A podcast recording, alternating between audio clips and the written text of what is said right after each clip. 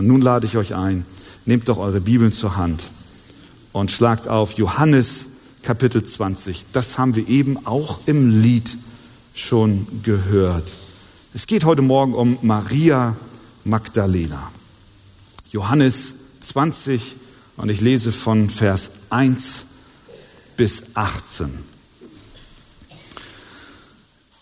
Am ersten Tag der Woche aber kommt Maria Magdalena früh, als es noch finster war, zum Grab und sieht, dass der Stein von dem Grab hinweggenommen war.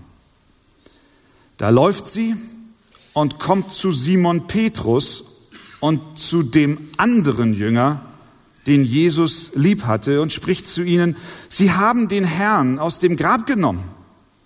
Und wir wissen nicht, wo sie ihn hingelegt haben. Nun gingen Petrus und der andere Jünger hinaus und begaben sich zu dem Grab. Die beiden liefen aber miteinander und der andere Jünger lief voraus, schneller als Petrus und kam zuerst zum Grab. Und er beugte sich hinein und sah die leinenen Tüchern daliegen, ging jedoch nicht hinein. Da kommt Simon Petrus, der ihm folgte, und geht in das Grab hinein und sieht die Tücher daliegen. Und das Schweißtuch, das auf seinem Haupt war, nicht bei den Tüchern liegen, sondern für sich zusammengewickelt an einem besonderen Ort. Darauf ging auch der andere Jünger hinein, der zuerst zum Grab gekommen war und sah und glaubte denn sie verstanden die Schrift noch nicht, dass er aus den Toten auferstehen müsse. Nun gingen die Jünger wieder heim. Maria aber stand draußen vor dem Grab und weinte. Wie sie nun weinte, beugte sie sich in das Grab. Und sie sieht zwei Engel in weißen Kleidern sitzen, den einen beim Haupt den anderen zu den Füßen, wo der Leib Jesu gelegen hatte. Und diese sprechen zu ihr, Frau, warum weinst du? Sie spricht zu ihnen, Sie haben meinen Herrn weggenommen und ich weiß nicht, wo Sie ihn hingelegt haben. Und als sie das gesagt hatte, wandte sie sich um und sah Jesus dastehen und wusste nicht, dass es Jesus war. Jesus spricht zu ihr, Frau, warum weinst du? Wen suchst du? Sie meint, es sei der Gärtner und spricht zu ihm, Herr, wenn du ihn weggetragen hast, so sage mir, wo du ihn hingelegt hast, und ich will ihn holen. Jesus spricht zu ihr, Maria. Da wendet sie sich um und spricht zu ihm, Rabuni, das heißt Meister. Jesus spricht zu ihr, rühre mich nicht an, denn ich bin noch nicht aufgefahren zu meinem Vater. Geh aber zu meinen Brüdern und sage ihnen, ich fahre auf zu meinem Vater und zu eurem Vater, zu meinem Gott und eurem Gott. Da kommt Maria Magdalena und verkündet den Jüngern, dass sie den Herrn gesehen und dass er dies zu ihr gesprochen habe. Amen. Jetzt dürft ihr gerne Platz nehmen.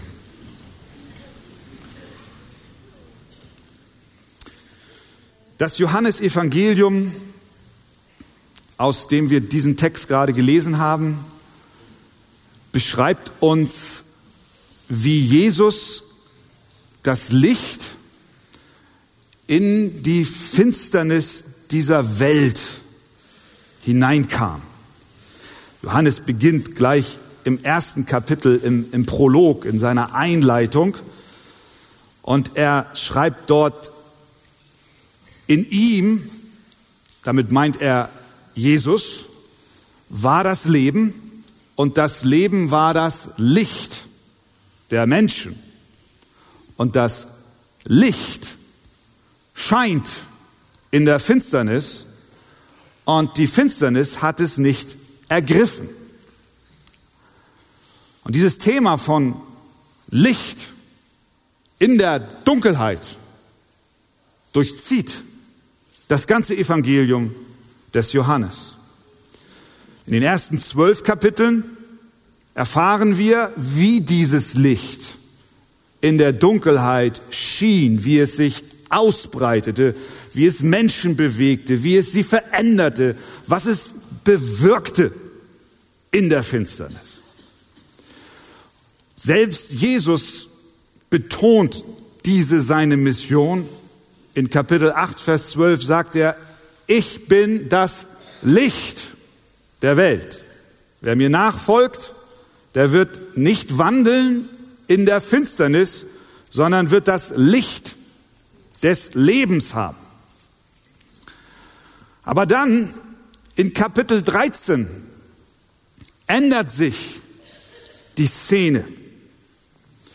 Das Licht beginnt sich zurückzuziehen aus der Dunkelheit.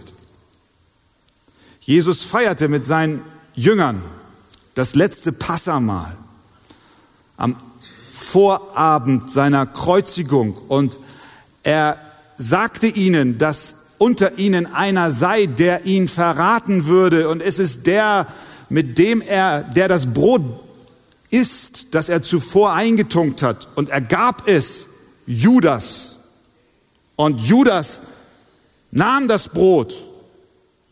Und als er, heißt es in Kapitel 13, der Judas den Bissen genommen hatte, ging er sogleich hinaus. Er verließ die Versammlung. Und dann kommt dieser Zusatz. Es war aber Nacht. Finsternis. Die Dunkelheit begann das Licht zu verdrängen. In den Kapiteln 18 und 19 dann sehen wir eine weitere Szene, das Leiden und die Kreuzigung des Herrn Jesus Christus und es scheint, als ob sich das Licht nicht allein aus der Dunkelheit zurückzieht, sondern dass es von der Dunkelheit besiegt wird. Am Karfreitag überwältigt die Dunkelheit das Licht.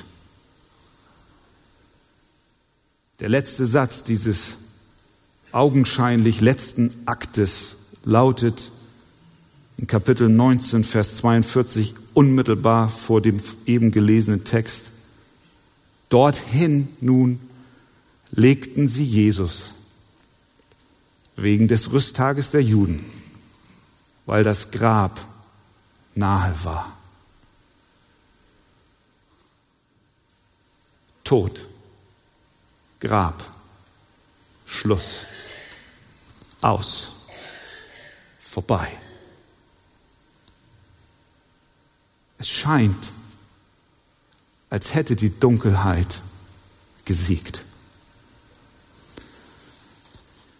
Aber Johannes ist noch nicht am Ende, denn es folgt noch Kapitel 20 und 21. Und er öffnet uns den Vorhang zum, zum letzten Akt des Geschehnisses.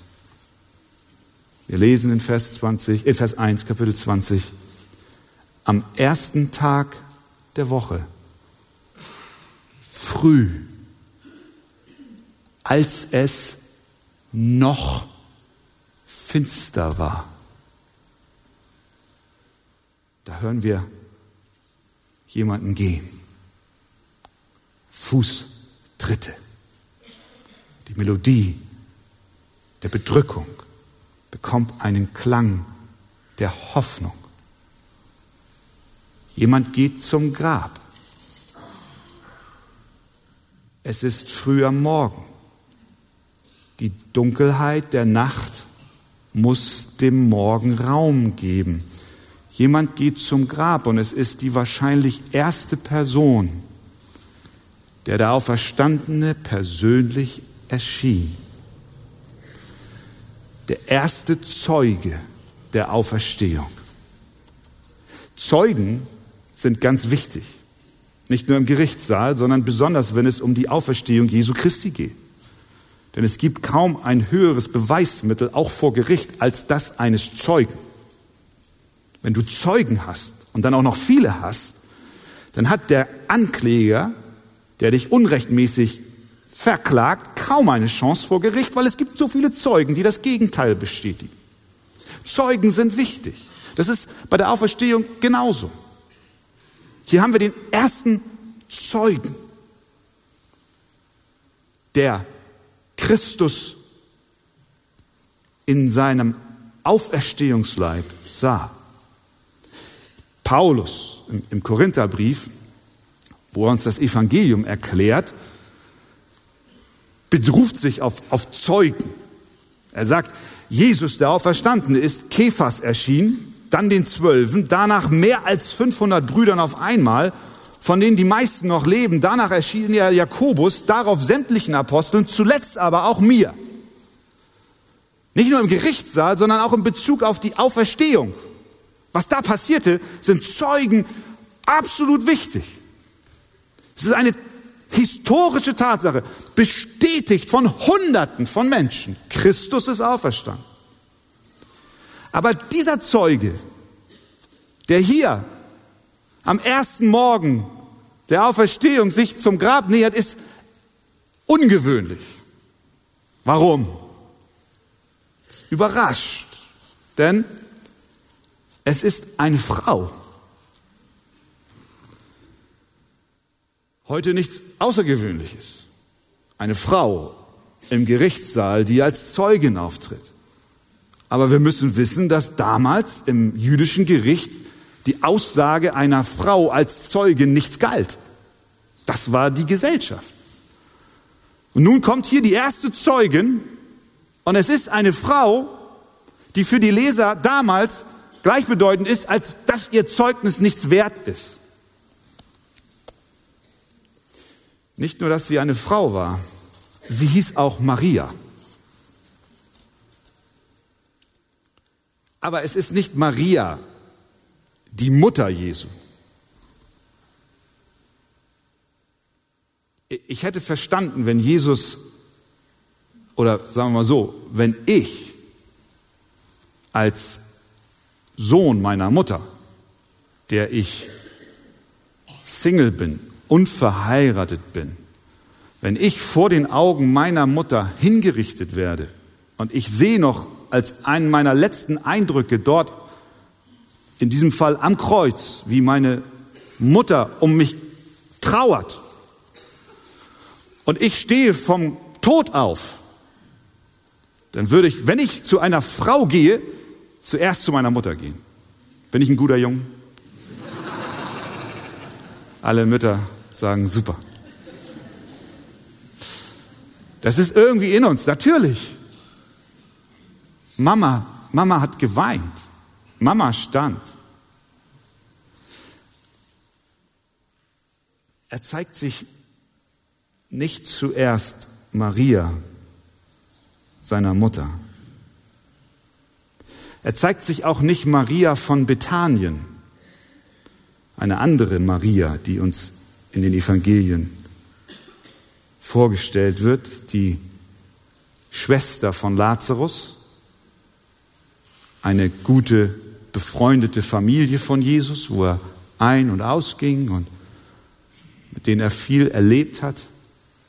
Auch ihr zeigt er sich nicht, sondern er zeigt sich einer Frau, und wir haben es gelesen im ersten Vers und auch im 18. Vers eingerahmt ist dieser Bericht von, von dem Namen dieser Frau, der er sich zeigt, und sie heißt Maria Magdalena.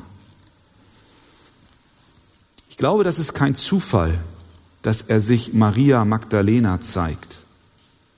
Es war kein Zufall, dass sie ihm über den Weg lief, denn Simon Petrus und der Jünger, den Jesus liebte, Johannes, waren zuvor am Grab. Er hätte auch ihnen sich zeigen können. Nein, nein, er, er zeigte sich Maria Magdalena.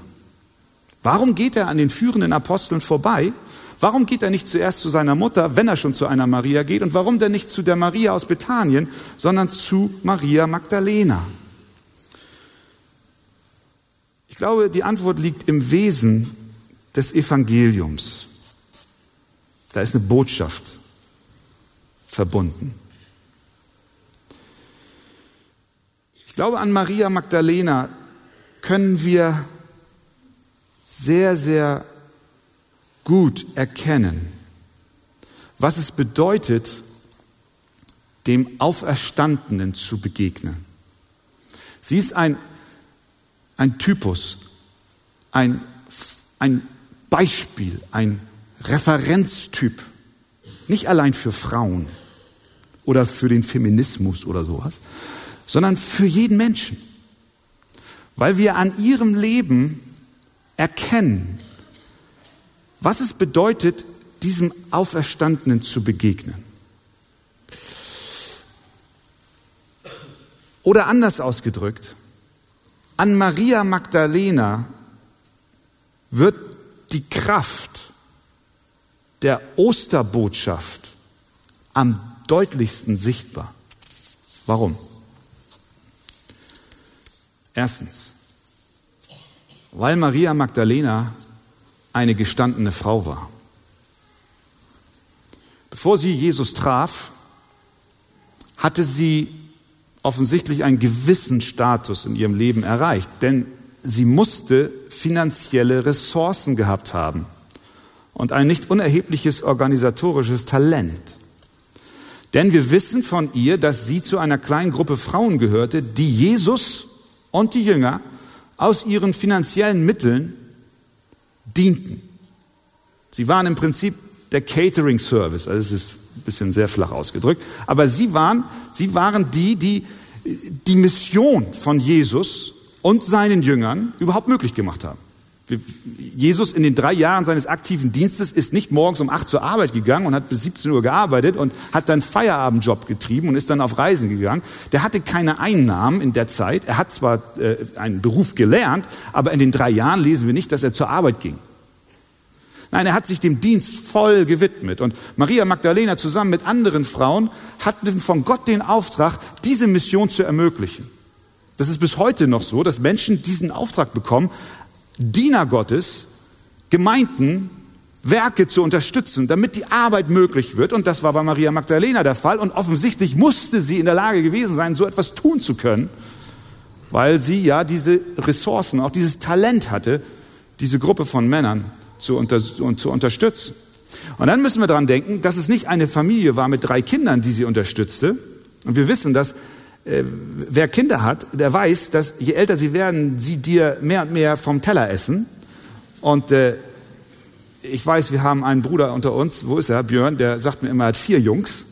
Und äh, wenn die alle nach dem Vater kommen, dann kann ich mir vorstellen, dass Björn, verzeih mir, ist nur ein Spaß. Titus hat's besser, der hat vier Töchter.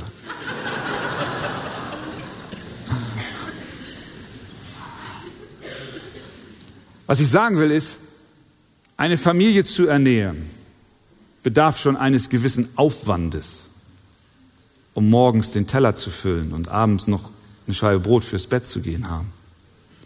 Und ich weiß, dass in unseren Breitengraden es relativ leicht ist, aber in anderen Teilen der Erde ist das eine wirkliche Not. Maria Magdalena mit ihren Frauen, mit, die Jesus dienten, die hatten nicht eine vier-, fünfköpfige Familie zu ernähren, sondern das waren, das waren Männer, 13 junge Männer in der Blüte ihres Lebens, plus noch einen ganzen Tross an anderen, die ihnen folgten. Und das musst du erst mal bringen. Sie war also nicht eine Frau der Straße, sondern offensichtlich eine gestandene Frau. So wie du. Ein gestandener Mann, eine gestandene Frau bist. Angesehen, einen gewissen Lebensstandard, nicht außergewöhnlich hoch, aber doch ganz in Ordnung. Ein guter Ruf. Man kann ihr, man kann dir nichts nachsagen. Soweit alles okay. Und doch, wie alle gestandenen Menschen, war auch bei ihr ein dunkler Fleck in ihrem Leben. Wir haben alle so einen dunklen Fleck. Auch in der Bibel begegnen uns Menschen mit einem dunklen Fleck. Naemann im Alten Testament, ein Offizier in der Armee des Königs von Aram. Das heißt, er war ein hoch angesehener Mann vor seinem Herrn. und geschätzt, denn durch ihn gab der Herr den Aramäern Sieg. Und dann kommt der Fleck. Aber dieser gewaltige, tapfere Mann war aussätzig. Oder denken wir an Jerobeam, den König. Jerobeam heißt es, der Sohn Nebats, Komma oder aber, der Israel zur Sünde verführt hat. Oder Judas, von dem wir eben hörten, Judas Iskario, Komma, der ihn verriet. Und auch bei Maria Magdalena gibt es ein Aber, ein Komma, ein Fleck. Denn in Markus 16,9 lesen wir Maria Magdalena, Komma, von der sieben Dämonen ausgetrieben wurden, von der er sieben Dämonen ausgetrieben hatte. Und weiß ich, wenn man das jetzt hört, dann, dann, dann sieht man sofort so sich nicht selbst im Griff habende Menschen, die mit Schaum vor dem Mund sich auf den Boden schmeißen und der Garderener da, der bei den Gräbern in Kraft und Macht wütete und niemand ihn unter Kontrolle bekam. Aber es gibt auch eine Besessenheit, eine Bindung, die nicht immer sich so äußert, sondern die subtiler ist, die zunächst gar nicht sichtbar ist. Und hier auch ein Hinweis auf unsere Bindungen, die wir alle haben. Sie war gestanden, eine gestandene Frau, aber sie hatte eine schwere Kette um den Hals, mit der sie an die Mächte der Finsternis gebunden war. Das war ihr Fleck.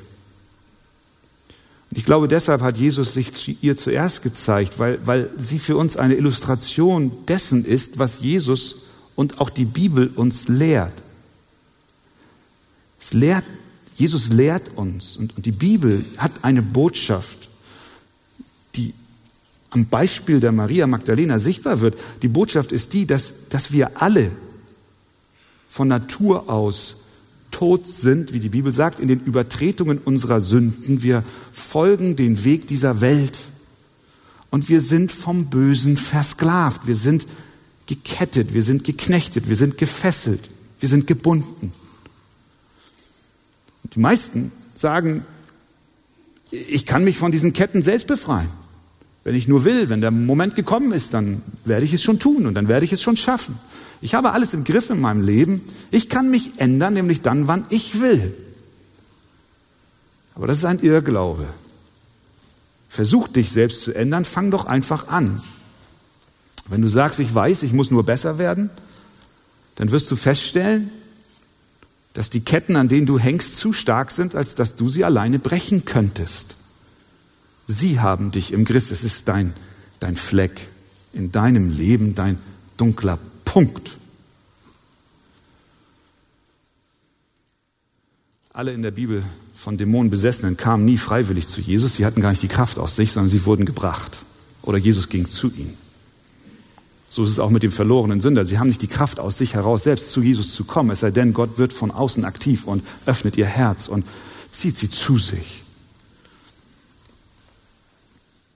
Das ist die Quintessenz für jeden Menschen ohne Gott. Wir sind gebunden in Sünde und in der Nacht sodass in mir, in dir, in uns nichts ist, das uns dazu bewegt, vor unserem Herrn niederzufallen und zu ihm zu sagen, sei mein Retter, sei mein Meister, sei mein Herr. Wir können es nicht, wir sind gebunden. Maria Magdalena von sieben Dämonen besessen. Sie hatte so einen dunklen Fleck.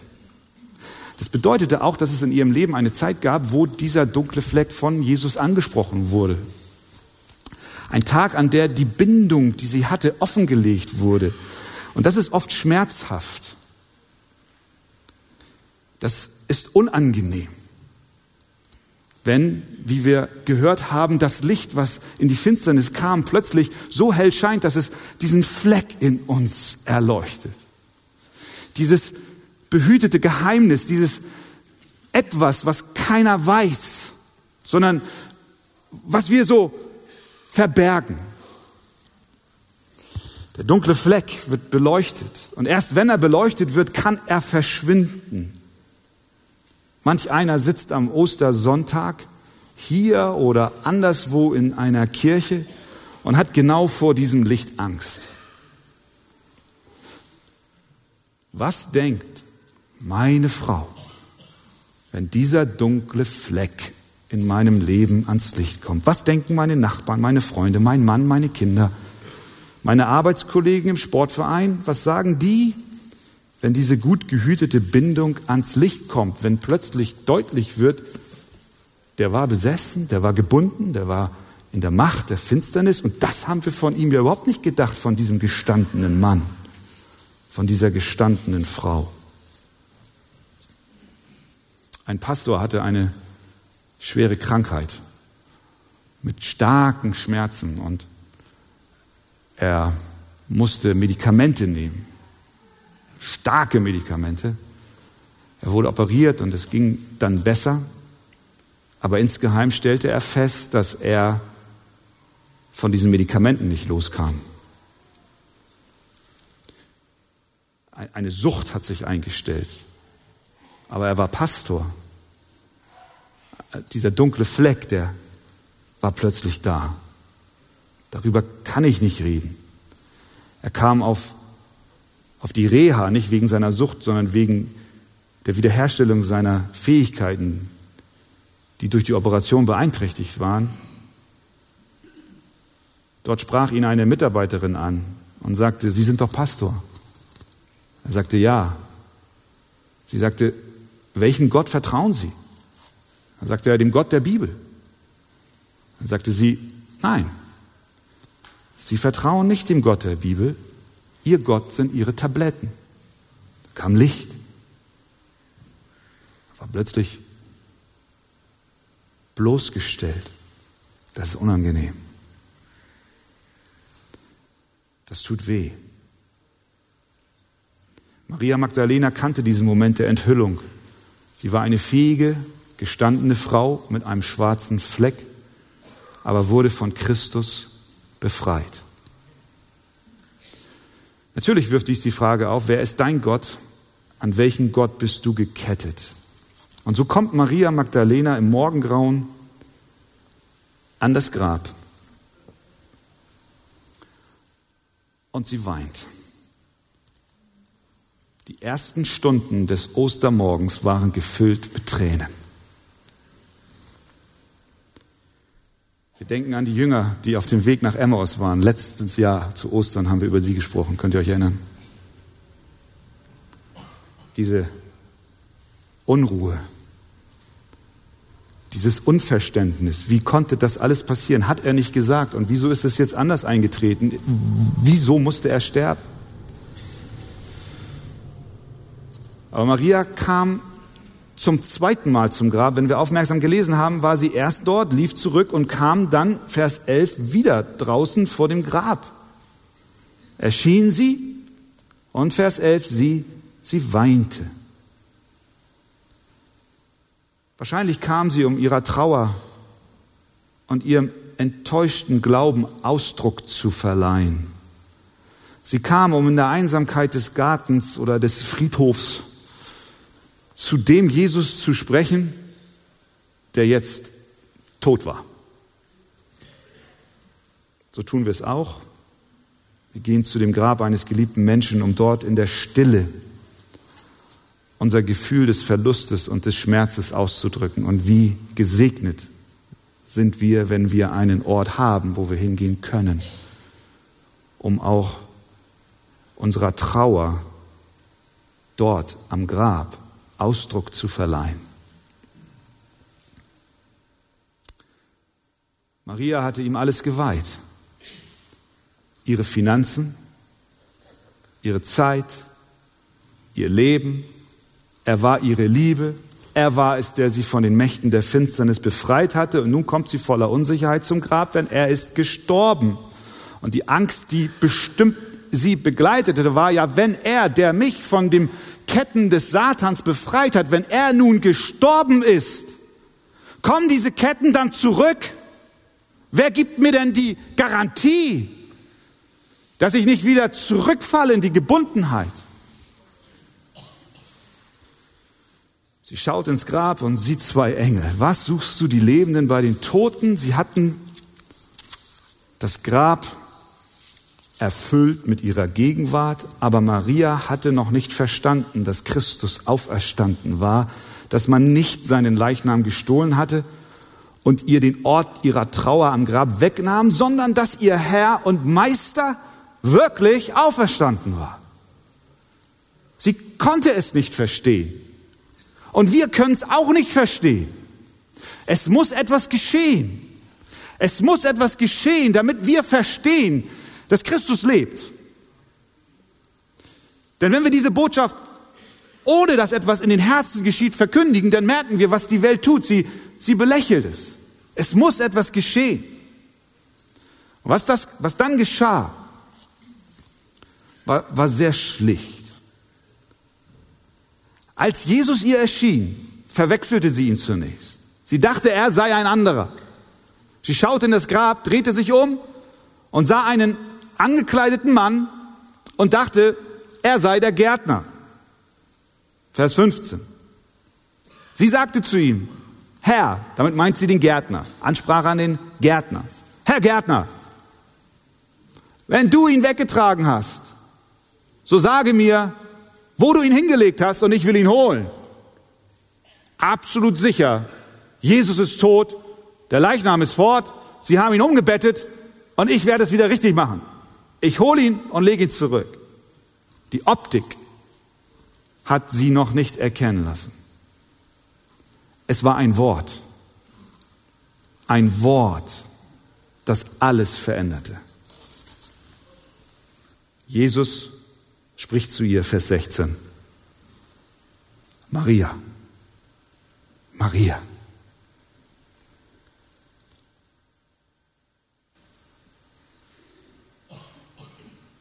Meine Schafe hören meine Stimme. Ich rufe sie bei Namen und sie folgen mir. Maria. Sie hört ihren Namen aus dem Mund ihres Meisters. Das war seine Stimme. Das war ihr Jesus. Das war ihr Freund.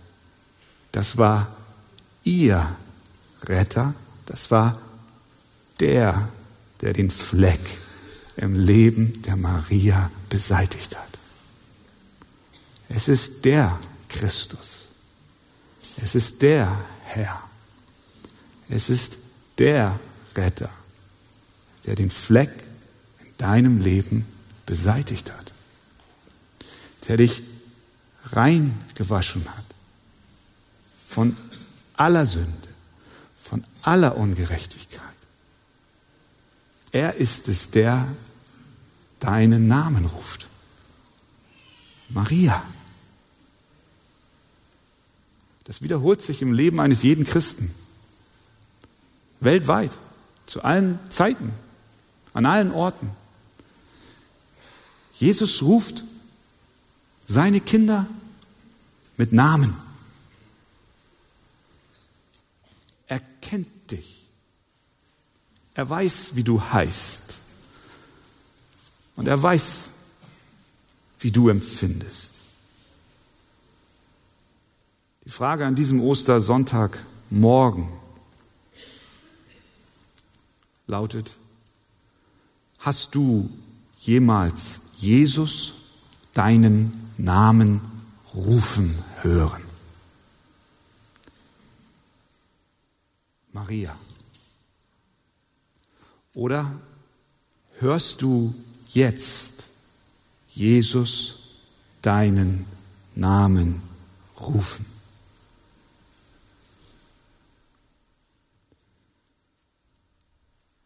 Ein Pastor in London hatte Krebs, Kehlkopfkrebs, an dem er auch starb. An seinem letzten Ostersonntagmorgen war er nicht mehr in der Lage, ein Wort zu sprechen. Also schrieb er seinem Sohn eine Notiz auf einen Zettel. Er schrieb, wie traurig, am Morgen des Ostersonntags aufzuwachen und nicht rufen zu können, Christus ist auferstanden.